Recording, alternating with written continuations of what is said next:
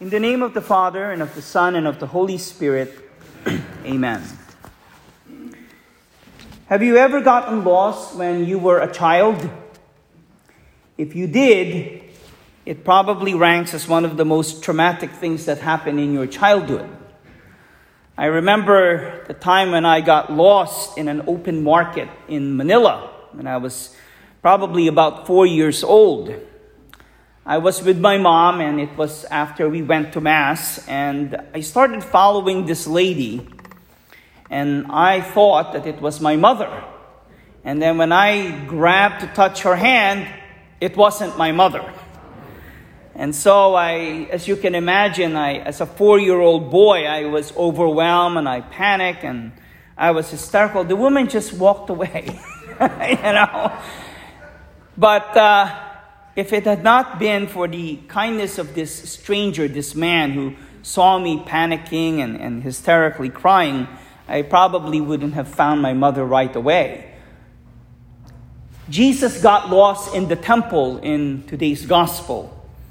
And instead of him being in a panic, though, Mary and Joseph were the ones looking for him with great anxiety.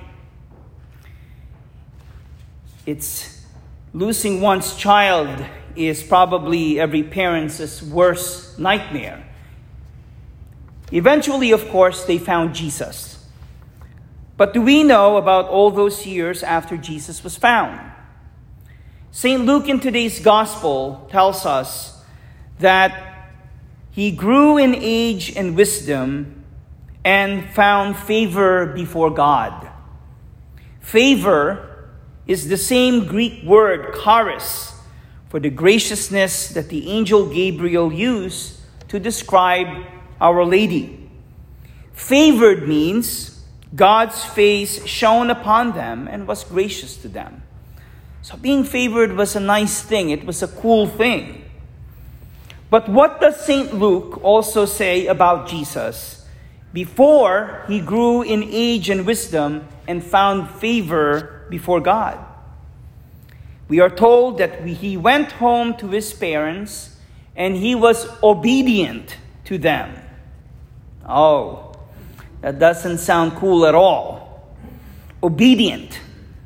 It's a dirty word in parenting these days. In some cultures, the word obey may be something that parents still say to their kids, but not in our society. When I was growing up as a boy, if I didn't obey, my parents uh, would, would not be very happy with me. And if I was disrespectful to my elders or to my parents, I got whacked in the butt with a bamboo stick. Nothing abusive, but enough to scare the living daylights out of me. Today, the trend seems to be that parents have to explain and they have to discuss with their children why it's not a good idea to cross the street without an adult or stick your fork in an electrical outlet. We are so caught up with being sensitive for the feelings of our children that the word obedient, being obedient, is a taboo and it's considered old fashioned. You know, I can just imagine my grandfather who helped raise me, who, who was forced to work in a labor camp during World War II, coming up to me and saying, Now, now, Alan, you shouldn't cross the street without an adult. You shouldn't stick your fork in, you know, in the electrical outlet because you're going to get hurt and mommy and daddy are going to be very upset and I'm going to be very sad if you get hurt. My grandfather would probably say, You know, Alan, if you cross that road, without an adult, or if you stick that fork in the electrical outlet, you'll probably spend your Christmas next year with Jesus and Santa. How times have changed, right? And yet, you know, in my 20 years of working with teens and with young adults, one of the things that I, I have noticed consistently was this those who are flourishing those who are able to get through the ups and downs of life without falling apart like ricotta cheese were those who were raised with a strong sense of duty and responsibility. It is not those who are left to find their own way who are flourishing, but those who grew up who know how to face disappointments, setbacks, and challenges. Over the years, I have met many overzealous parents. When I was in education, we called them bulldozer parents, who shield their children from any sort of personal responsibility and setback. And sadly, I have seen many of those same children, now adults, now adults, who whine at every disappointment, who shirk at every responsibility, and play the victim when, they, when things don't go their way. I'm sure you haven't met adults like that. But usually, sadly, they are unhappy, they're miserable, and they feel that everyone is against them. It's not a healthy and a good way to live. So, is there a way to inculcate a sense of responsibility toward God, family, and life, while at the same time nurturing respect for children growing up into a mature and human person?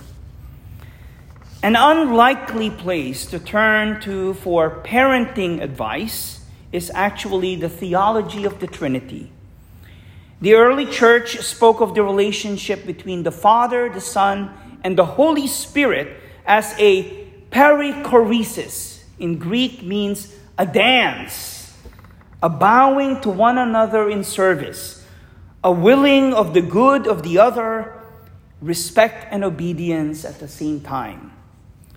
Our Lord Jesus learned mutual respect and responsibility from Mary and Joseph.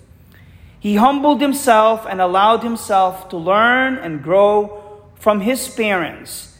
And for doing so, he found favor from his heavenly Father. Eventually, learning how to be obedient to his parents helped him to grow in wisdom of what it means to be obedient to the will of our Heavenly Father. And we know what the Heavenly Father would ask Jesus down the road for him to be obedient all the way to the cross. So, parents, don't be afraid to teach your children how to be obedient. It's not a scary word. Jesus was obedient to Mary and Joseph. It is perhaps one of the greatest blessings and gifts that you will ever give and teach to them, second only to their life. And children, be obedient to your parents. Not because they know everything or they don't make any mistakes, but because being obedient to them helps you to grow, to trust, to love, and to be favored by God and become the best person that God calls you to be. In the name of the Father, and of the Son, and of the Holy Spirit, amen.